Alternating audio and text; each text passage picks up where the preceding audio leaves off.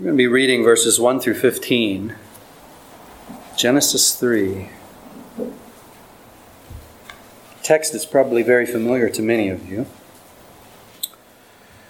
Now the serpent was more crafty than any other beast of the field that the Lord God had made. He said to the woman, Did God actually say, You shall not eat of any tree in the garden? And the woman said to the serpent, We may eat of the fruit of the trees in the garden. But God said, You shall not eat of the fruit of the tree that is in the midst of the garden, neither shall you touch it, lest you die. But the serpent said to the woman, You will not die. For God knows that when you eat of it, your eyes will be opened, and you will be like God, knowing good and evil. So when the woman saw that the tree was good for food, and that it was a delight to the eyes, and that the tree was desired to make one wise, she took of its fruit and ate. She also gave some to her husband who was with her, and he ate. Then the eyes of both were opened, and they knew that they were naked, and they sewed fig leaves together and made themselves loincloths. And they heard the sound of the Lord walking in the garden in the cool of the day. And the man and his wife hid themselves from the presence of the Lord God among the trees of the garden. But the Lord God called to the man and said to him, Where are you? And he said, I heard the sound of you in the garden, and I was afraid because I was naked and I hid myself. God said, Who told you that you were naked? Have you eaten of the tree of which I commanded you not to eat? The man said, The woman whom you gave to be with me, she gave me fruit of the tree, and I ate. Then the Lord God said to the woman, What is this that you have done? The woman said, The serpent deceived me, and I ate. The Lord God said to the serpent, Because you have done this, Cursed are you above all livestock and above all the beasts of the field. On your belly you shall go, and dust you shall eat all the days of your life. I will put enmity between you and the woman, and between your offspring and her offspring. He shall bruise your head, and you shall bruise his heel. Heavenly Father, Lord, we do require your grace this morning if we are to profit from your word. We call on you, O Father, and ask that, Lord, you would be pleased to meet us here at this place and bless us, O Father, with understanding and hearts that are changed uh, by that understanding. We pray these things in Jesus' name. Amen and amen. For the benefit of those who are visiting with us and for those who have missed the last couple of weeks. Uh, and giving birth to children is no excuse for missing this stuff, by the way. Just to get a little laugh out of the back row there. it's a great excuse for missing, actually. for the benefit of those who have missed last week or the week before, we've been looking at God's covenants. God's covenants. And uh, I, I I, it's so great. I even sent a note to Presbytery about this. I mean, it, it, the teaching on the covenants is not something that I decided to do. It was something you decided to do. Um, you, several of you approached me over the the issue of covenantal baptism, and that's what's that's why we're doing this right now, and that's wonderful. It's absolutely wonderful uh, that uh, this interest is um, is there and uh, as I thought originally, as I said a couple of weeks ago, I was going to just put, prepare one message on covenantal baptism, preach it, and and then uh, move on. But as I thought about doing that, we hear so very little about the covenants. You can listen to thousands and thousands of sermons and never hear anything about the covenants, which really is unfortunate. And that is certainly not an indictment against any of you. That's an indictment for those of us who stand on this side of the pulpit uh, not on the other side. This is an indictment against the leadership uh, of the church at large. Uh, the word covenant appears all over the place in the Bible. In the English Standard Version, it appears to the tune of 325 times. Uh, that's a lot of occurrences uh, to be uh, pretty much ignoring the teaching of the covenant.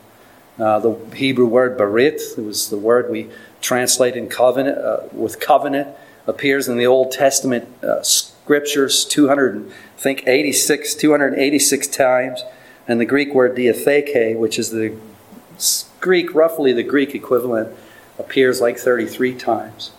So this is something that is not just some little off uh, uh, little doctrine that's off in the corner somewhere that's minor. This is a major, major thing that we come to look at uh, this morning. But my guess is that you have rarely heard of the word covenant or have rarely heard messages preached on the covenant. Now, for the sake of review, uh, we have said that a covenant, I have, I've given you two famous definitions of the covenant, one by O. Palmer Robertson, who wrote a book in the 80s, I think it was in 1980, called Christ of the Covenants, which has really become a classic on this subject.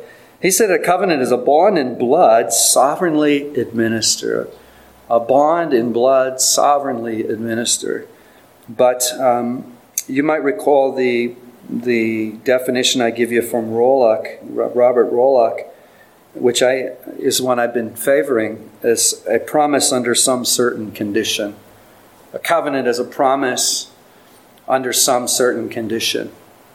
And I think it's uh, maybe easier for us to grasp that. Um, the essence of the covenant, you may recall two weeks ago, we looked at Leviticus 26 and verse 12.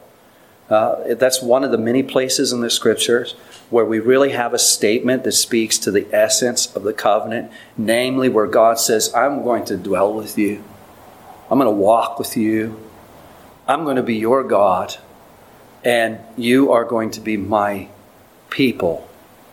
Uh, that speaks to the essence of the covenant. And uh, last week I introduced, actually, it was over the course of the last two weeks, I introduced a statement that's in the Westminster Confession of Faith, chapter 7, and the first statement in chapter 7, the first uh, paragraph, if you will, in chapter 7, which basically says this that the distance between us and God is so great that we could never have any fruition of blessedness from His hand or reward from His hand unless He first condescended down to meet us. And it goes on to say that God has done this. He has condescended down to meet us. And this condescension, God coming down to meet us, is expressed in Scripture as a covenant. Now, what could be more important than that? Now, I think for the most part, here's one of the problems that we have. If I might make application right now and just get it out of the way. I think for the most part, one of our problems is we take it for granted that God would be our God. Now, I brought this up a couple of weeks ago, and I think I, I don't think that's really. I think it's rarely challenged. I think we've all grown up thinking, well, surely God will be our God. Um, I don't think we think any other way. And unfortunately, I think we've even pressed this and more in the last uh, few decades, even a little further, to think that perhaps, and as I say we in this, I don't, I, I mean the, the world at large as well as the church, because unfortunately, oftentimes uh, we as the church look a lot like the world in res- these kinds of respects. That we may even go further to, to, to even think that God, know, that God owes us happiness. Uh, that he owes us prosperity, that he owes us fruitfulness, that he owes us uh, all of these things. And uh, now, now why, why would I suggest that? Why would I be suggesting that? I, I just give you one reason. It's because of all the grumbling and complaining that we do. What is what does grumbling and complaining makes a statement? What is that statement? You've heard me say this before. Grumbling and complaining in essence, is saying, God, you haven't been good enough to me.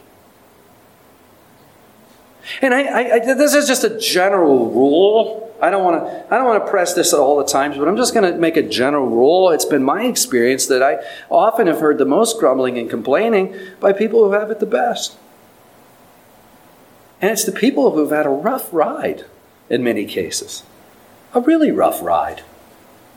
You won't hear them complain. Go to the top floor. It used to be the top floor of Children's Hospital and go visit those kids. A lot of times you won't hear them complain. They take every blessing, you know, as precious, don't they? But grumbling and complaining says, Lord, you, you just haven't been good enough to me. I don't mean to be unkind, but I want to suggest that this is an arrogant assertion and that the ancients and our forefathers would think this is the height of arrogance. It's the height of arrogance, and it, it, it blinds us. You know, it blinds us. When we, in the secret chambers of our heart, suggest or even ask the question, why wouldn't you be our God? That's the height of arrogance. As we're going to see, there's lots of reasons why God would choose not to be our God. Uh, and I say it's a blinding arrogance. I say it's a blinding arrogance because it brings God down, it exalts ourselves, and in order for God to bring any kind of healing to us, He has to do something about this blindness. He has to use, to use the words of Jesus. He has to give us eyes that see and give us ears that hear. Uh, why would Jesus speak that way? Because naturally, out of the box, we don't have eyes that see, we don't have ears that hear. We can hear all this stuff, and it, wa- it runs off our backs like water off of the back of a duck, doesn't it?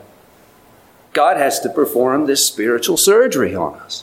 He has to do this spiritual surgery. He has to get busy, roll his sleeves up, wheel us into his operating room, and he has to give us a new heart. It's as simple as that. He doesn't make reparation to our old parts, he gives us a new heart a new heart. And He has to put a new spirit in us. A spirit and a heart that doesn't run from Him. A spirit and a heart that doesn't rebel against Him. A spirit and a heart that desires Him. God has to do this. And in a few minutes, we're going to see that it is within the framework of a covenant that God does this work. It's in the framework of a covenant that He does this. Um, now, we began our study two weeks ago by stepping back into eternity, which was fun to do. It was fun to prepare that message. I hope you enjoyed it.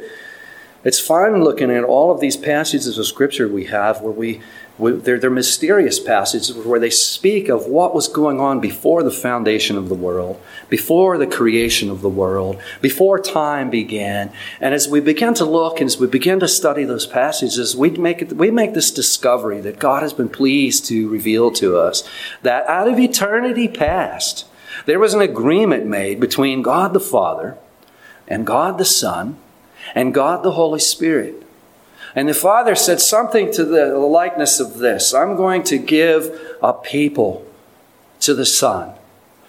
And the son said, Yes, I'm going to redeem those people. And the, I'm going to redeem those people by coming in, coming in the flesh, coming in the person of Jesus Christ. And the Holy Spirit said, Yeah, I'm going to empower, I'm going to empower this Christ who will come in terms of his human nature. I'm going to give him the empowerment that he needs to accomplish uh, what he has been given to do. And we call this great agreement the covenant of redemption. Uh, it's, a, it's a fantastic, fantastic doctrine, the covenant of redemption. Now, sometimes people will listen to things like this and they'll think, "Man, that's a lot of heavy theology. We don't need all of that heavy theology. What has all that heavy theology got to do with us? Well, are you in Christ this morning? What is it? What do I mean by in Christ? In other words, if you are you embracing Him? Have you fled from your sins in order to embrace Him, in order to hold Him, in order to have Him as your Savior? Trusting Him to deliver you from, uh, from the, the penalty of your sins? Have you, have you ran to Him uh, believing that you're, you're, it's in your best welfare and in your best intentions to grab Him because that's where your happiness belongs properly, is in Christ Jesus? Have you embraced Him that way? If the answer is yes, and you have embraced Him that way, you have indeed done that. It is your volition, it is your will, it is your decision. You have done that. But there's a reason you did that. And it's because out of eternity past, the Father gave you to the Son. And the Son agreed to come in the person of Jesus Christ and redeem you. And that is life changing. The Holy Spirit gave Jesus, in terms of his humanity, everything he needed to accomplish the task that made it completely certain it could not fail. You're in Christ because God has come after you. You are His. I am His. What could be more practical and heartwarming than that? That's theology. And it's lovely. And we're all about it here, aren't we? You want to call us theology nerds? Go ahead. Our hearts are all the warmer. Amen? Amen. Now, last week we discussed a second covenant called the covenant of works. And if you just turn back to Genesis 2 7, a great verse there where God, He's creating the first man and He reaches down into the dust, you know, of the earth. And, you know, it's a mysterious verse because God doesn't have hands, He's a spirit. But again, He's speaking baby talk to us. He condescends to speak baby talk to us. And this is how he speaks baby talk to us. He says, I took the first, I took this big handful of dust in my hands, you know, and I held it in my hands, and then this lifeless corpse of dust, I, I breathed, I breathed into this lifeless corpse of dust, and this lifeless corpse of dust became a living being, and his name is Adam. Isn't that a wonderful, wonderful passage of Scripture? And furthermore, God had prepared this utopian paradise, this Garden of Eden for Adam. He'd prepared this place for him. That kind of sounds familiar, you know. Say, hey, I'm going to go and I'm going to prepare a place for you so that where you are, I might be as well. Sound familiar? Kind of like John 14 a little bit? And he creates this utopian paradise for Adam, custom made for Adam and he places Adam in this utopian paradise. And you read the ta- testimony, and, and I, I like to share this at weddings. It's wonderful. There man is, you know. And God introduces him to his creation and he gives Adam the authority and the great privilege of naming all the other creatures, you know, and it's I think it's this very playful as I read it and understand it, it's this very playful discourse between God and Adam. And uh, God brings in each creature and he asks Adam, "What do you what are you going to call this one, Adam? Whatever you call it, that'll be its name. What are you going to call it? And Adam gives the various creatures their names. He's able to stand before a tiger with no fear and just be able to take in the magnificence of a tiger. You know, its power and its might, and with no fear, he's able to name it. And, and this goes on, and, and um, as this goes on, it becomes apparent to Adam that there's no suitable companion so the father causes Adam to fall into his sleep and he removes one of his ribs. God is a surgeon, you know. He removes one of his ribs, and out of that rib, he creates the first woman, Eve. And here we have the people of God.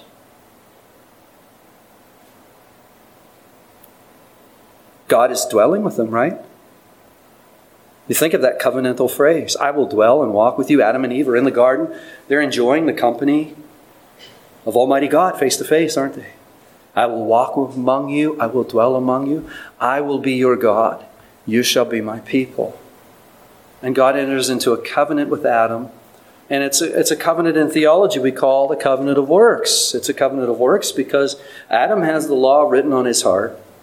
He knows what's right and wrong is, and he is capable of actually performing right uh, completely.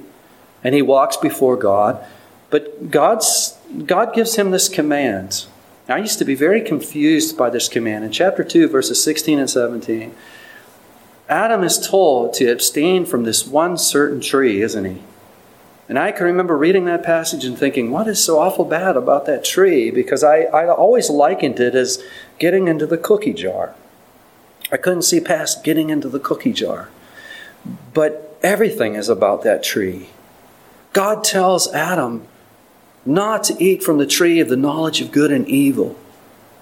And in doing that, this tree becomes, and I might put it this way, as I've said last week, Adam's refusal to eat from this tree is the crowning jewel of his allegiance to Almighty God. It's the crowning jewel of his obedience to Almighty God. It is actually a display before the entire cosmos that Adam's allegiance is God. This is no small thing. This is not sneaking into the freezer and stealing the Christmas cookies. This is a way bigger matter than that. Now, what does Adam do? Adam's the promises are life. If he abstains from the tree, the promise is life. We understand from Romans 5 this is a probationary period. The promise is life. The penalty is what? The penalty is death. Of course, we know what happens.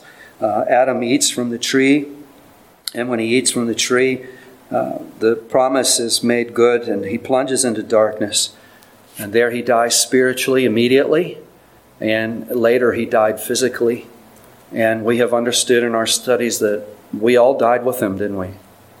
Romans 5 makes it very clear that all humanity plunged into darkness uh, with, with Adam. The loving intimacy that he enjoyed with God became malicious estrangement. Malicious estrangement. And it's here where we pick up this morning. I want to pick up with a question.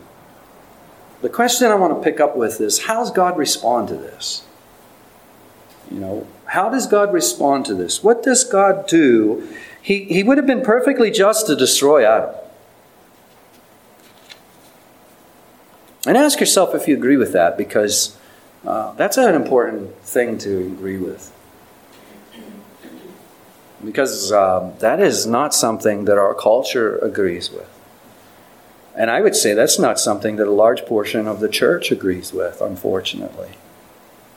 This goes back to this entitlement attitude that we have so much today. God owes us something. He owes us life and happiness and all this. Listen, that pride has to be fractured, or we're not going to get this at all. Adam, before the entire cosmos, he literally spit in God's face. God would have been perfectly just to have destroyed him, and we fell with him. And each one of us has done that in our own ways, have we not? We do that every time we sin. God would have been perfectly just to come in and destroy Adam, but, but that's not what he does. That's not what he does. What does he do? If you look at our text, if you look at uh, Genesis 3, and we're really only going to look at verses 14 and 15 this morning, I'm not going to develop the whole thing, but verses 4, I've kind of already done that actually, but verses 14 and 15 is, are going to be our focus. In verse 14, he is speaking to the serpent, uh, who is Satan indeed himself. And he says, Because you have done this, namely tempting Eve, deceiving Eve, uh, tempting Adam, and deceiving them. He says, Because you have done this, cursed are you above all livestock and above all beasts of the field. On your belly you shall go, and dust you shall eat all the days of your life. You see, God marches in the garden and he, he, he, he issues judgment. Uh, Satan is going, to, is going to be eternally destroyed, if you will. Uh, he could have done that to Adam and Eve as well, but he doesn't. Look what he does in verse 15. He says, I will put enmity between, still speaking with the serpent, he says, I will put enmity between you and the woman, and between your offspring and her offspring. He shall bruise your head, and you shall bruise his heel. Some of you are pretty familiar with this verse. But I think you, if you are pretty familiar with this verse, you may recall a time when you found this verse to be really cryptic, didn't you? What in the world is this all about? And you had a number of questions for it. Maybe for the start, what is this word enmity? A lot of times when I'm explaining this passage to people, people will ask me, what is, what is enmity? Uh, in, in the Hebrew, it, it, simply means hatred. It's, uh, you know, berah is the, is the Hebrew word, and it, it means hatred. Uh, what God is saying here is there's going to be hatred between Satan and the woman. Between Satan and the woman, there's going to be this hatred. And uh, we see, if you continue to look in the verse, we're going to see that there will be hatred between Satan's offspring and the woman's offspring. Can you see that? I'm looking for some heads to do this. Okay. Well, here's a question Who is the offspring of the woman? Who is the offspring of the serpent? Well, the answer to this becomes really clear in the next chapter if you've read chapter 4 ever. If you've read that chapter, uh, then you understand that Adam and Eve, they, they conceive and they have two sons, don't they? And one son is Abel, the other son is Cain. If you've never read that, sometime this afternoon, take a minute and read chapter 4. Uh, Abel grows up to be a shepherd, Cain grows up to be a farmer, and though these two men are brothers, they're radically different in terms of their relationship with God. They're radically different in terms of their relationship with God. Both of them worship. Both of them offer offerings to the Lord. Abel, his offering is accepted. Cain, his offering is not accepted. So both of them show up on Sunday morning. They're always there. And when it's time to stand, they stand. When it's time to sit down, they sit down. Uh, when it's time to sing, they sing. Uh, when it's time to listen, they listen. But one is giving their heart. The other is simply going through the motions. Just simply going through the motions. Which is easy to do. It's easy to come into a place like this and just go through the motions. You know? It's time to stand. Let's get up. It's time to sit down. Let's sit down. Oh, here's a song. I like this song. It's a wonderful melody. Um, dum dum dum dum. I like that melody. Okay, it's time to sit still for about 40 minutes. Okay, it's time to go. See, we can go through that, can't we? And on the outside, everything looks fine. But we've just went through the motions. Just went through the motions. Now, as Cain realizes Abel's offering is accepted and his is not, how does he respond? He responds in jealousy, doesn't he? And that jealousy, you know, it, it, it grows and it grows. Even though God warns him about that jealousy, it grows and it grows to where Cain finally murders his brother Abel, doesn't he? He murders him. There's that hatred again, isn't it? Kinds of sounds like Genesis 3:15, doesn't it? Between your offspring and her offspring, there will be enmity.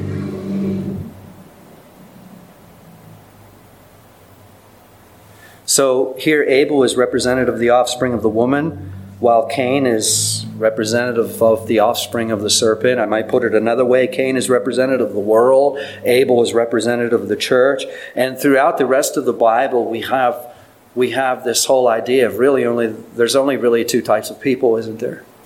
Throughout the rest of the Bible. There are those who we could call the church, and there are those who are opposed to the church. There are those who call on the Lord, and there are those who continue to rebel against the Lord right? Now, one of the things that has really struck me as, recent, as recently, this is actually fairly recently, is the importance of sitting down and reading large portions of the Bible at one time in terms of our devotional life. You know, for, for really, uh, probably for the, the, the, the better part of my own personal devotional life, I followed these reading plans, you know. There's a lot of really good reading plans. You know, some of your Bibles have them in the back, and okay, you've got. Uh, uh, today is October, what is it, 2nd? October 2. Is this October 2? I think it is. October 2nd. And um, you look in the back and, okay, we're to read Psalm 1 and Matthew 13 and et cetera, et cetera. And, okay, that's our reading for the day. And that's good. That's fine.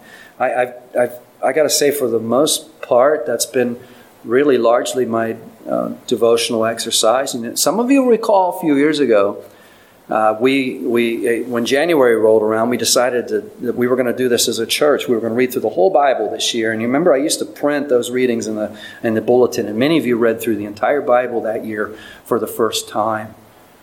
But unfortunately, when we do that, we don't see a lot of themes as easily. You can still see them, but there's something to be said about sitting down and reading Genesis in one sitting or in a couple of sittings sitting down and reading these books in one sitting. Because when you do that, you're going to begin to see that there are themes that run through these books. And when you do that with Genesis, you're going to discover that there's this theme, this offspring theme. Let, let me show it to you. If you turn to Genesis 12, just turn to Genesis 12 and look at verses 1 through 3.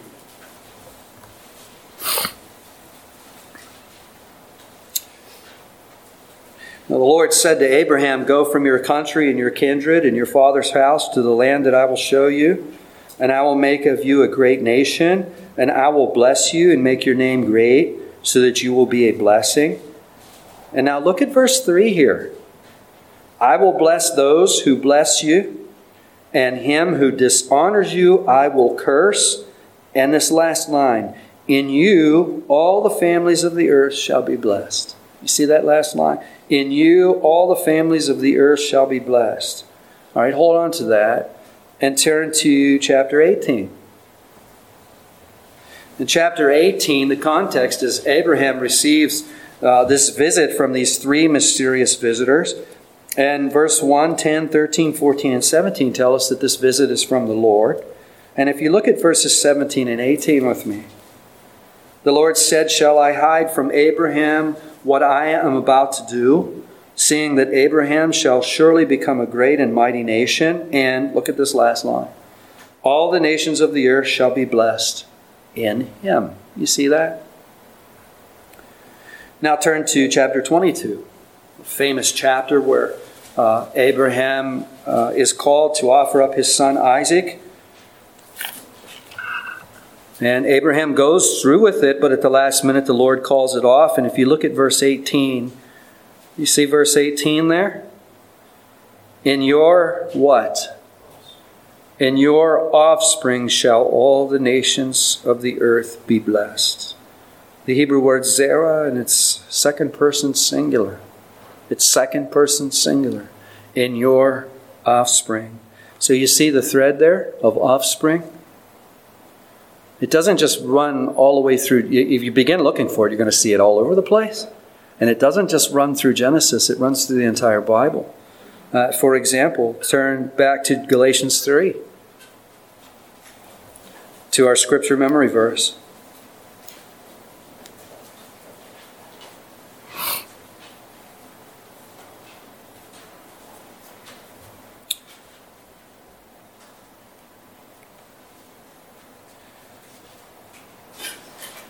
Now, the promises were made to Abraham and to what? His offspring. It does not say unto offsprings, referring to many, but referring to one, and to your offspring, who is what? It's Christ. It's Christ. Now, back to our question. Upon Adam's rebellion, what does God do?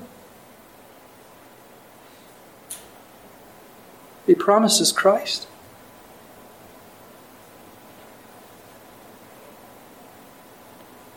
It's the exact opposite of what you would expect him to do.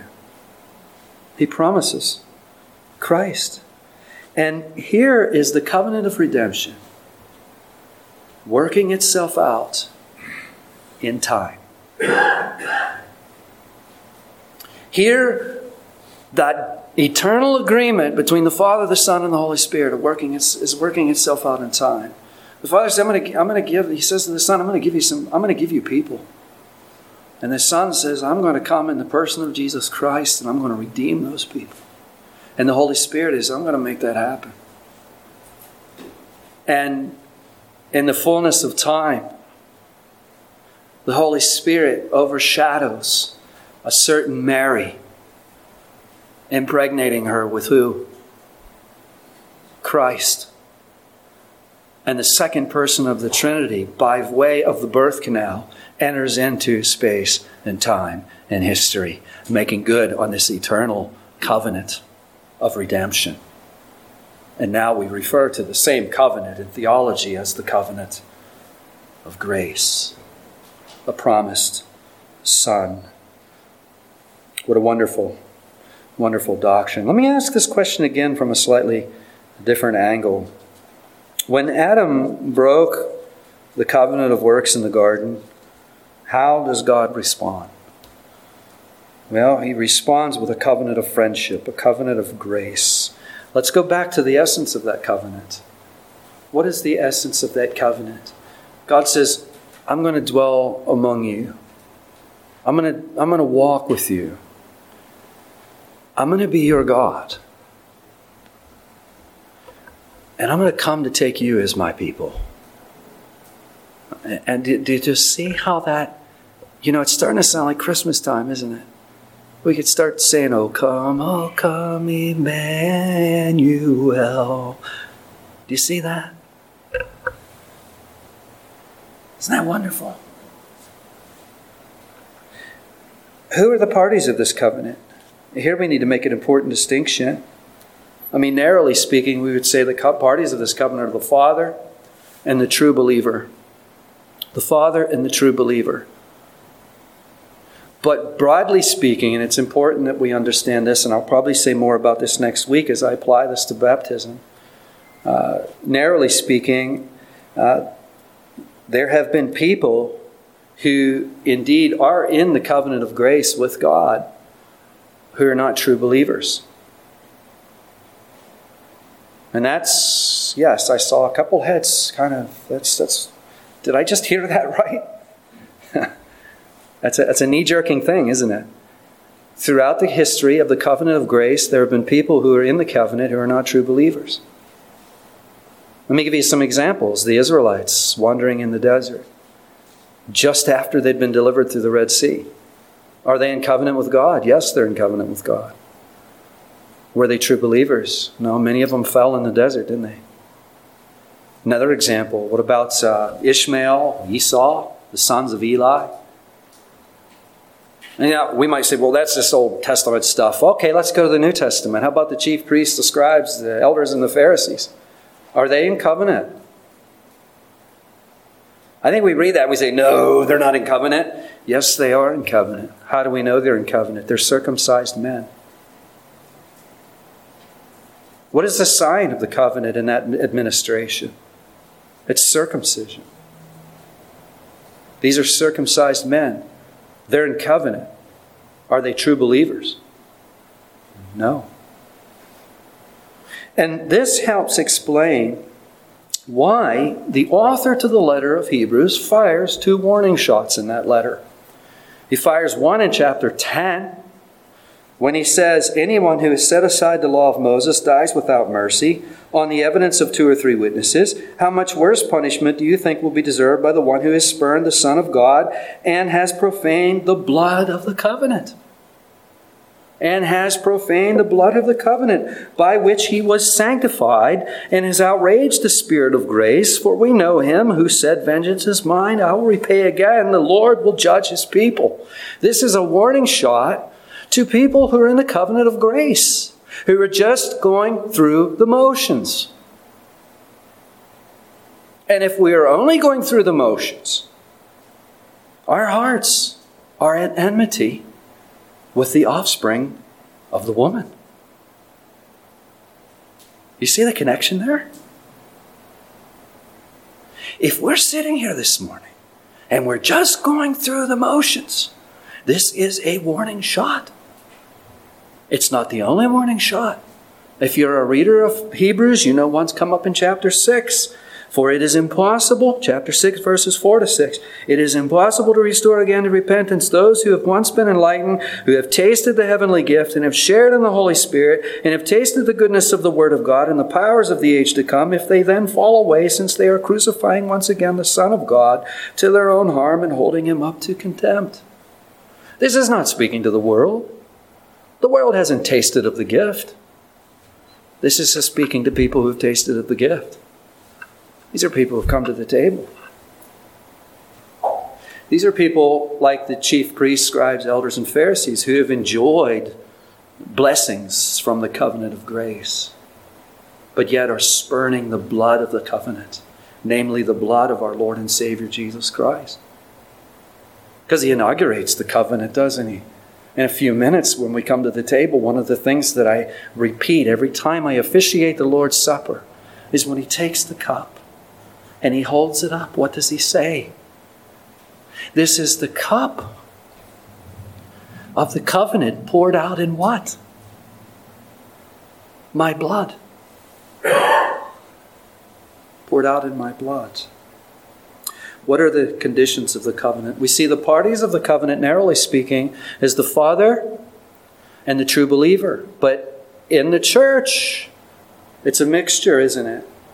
Of true believers and people who are just going through their emotions. It's a mixture. What are the conditions of the covenant? Here we have to be very careful. The conditions, in fact, some have said, I'm not even going to speak of the conditions of the covenant because of the risk. But I think if we're careful, we should speak of the conditions of the covenant. What are the conditions of the covenant? They're faith and repentance. But here's where we need to be careful. Don't think that by your faith and your repentance you've earned your stay in the covenant of grace. If you think of it that way, you're getting you got it all wrong. Remember, out of eternity past, you were given to the Son. And that if God had not done this spiritual surgery on you, you would have never have chosen Jesus. Did you choose Jesus? Yes, you did. But why did you? Because of what God has done in your heart and in your life. All I'm trying to say is this faith and repentance is a gift. Faith and repentance is a gift. Acts 5.31, Acts 3.26, Acts 11.18, 2 Timothy 2.25. faith and repentance is a gift. We speak of conditions in the covenant, but we do so very carefully. The conditions of the covenant are true faith, saving faith, and repentance. But don't, don't glory in that. That's not meritorious. You're simply exercising a gift that God has given you. What do we have that we've not received, says the Apostle Paul? What do we have that we've not received? So the condition of faith is, or a condition of the covenant is faith. What are the promises? Listen to this verse, and I'll conclude on this verse. Listen to this verse. This is from the very end of the Bible. Revelation 21, verse 3. John, in his, in his, in his great vision, he, he says, I heard a loud voice from the throne saying, and listen to this Behold, the dwelling place of God is with man. He will dwell with them, and they will be his people, and God himself will be with them as their God. What does that sound like? It's the essence of the covenant, isn't it? I will be your God. You shall be my people. That's the promise. And every attendant blessing that comes with that is the promise. Let's pray. Heavenly Father, Lord, we do ask for your grace as we process this. For some of us, this is a review. We've known this for some time, but it warms our heart to hear it over and over again.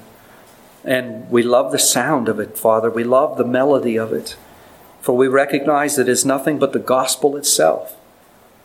For others, this morning may be the very first time they've heard anything like this. And Father, we especially pray for anyone who would fall into that camp that, Father, you would be pleased to teach and to lead and to guide and to nurture all of us. For those of us who have heard this over and over again, we need your nurture equally as much. But we especially pray for those who are hearing all this and thinking, wow, boy, is my head spinning. And Father, we ask that, Lord, you would work in our hearts in such a way, Father, that we would come to understand these beautiful things, that you would create a taste in our hearts for this melody. It's an acquired taste. It's one that you put in our in our hearts that we would begin to love the sound of it. That it would truly be warming to our souls to hear that melody and we would want to play it over and over and over again. For, oh Father, we will hear that melody through all eternity and we'll never get tired of it. We'll never, ever come to a place where there's not a play, a part of it that we've never really understood or heard, or it'll always be intriguing to us. So, Father, we pray that you will do this work in our hearts. In Jesus' name, amen and amen.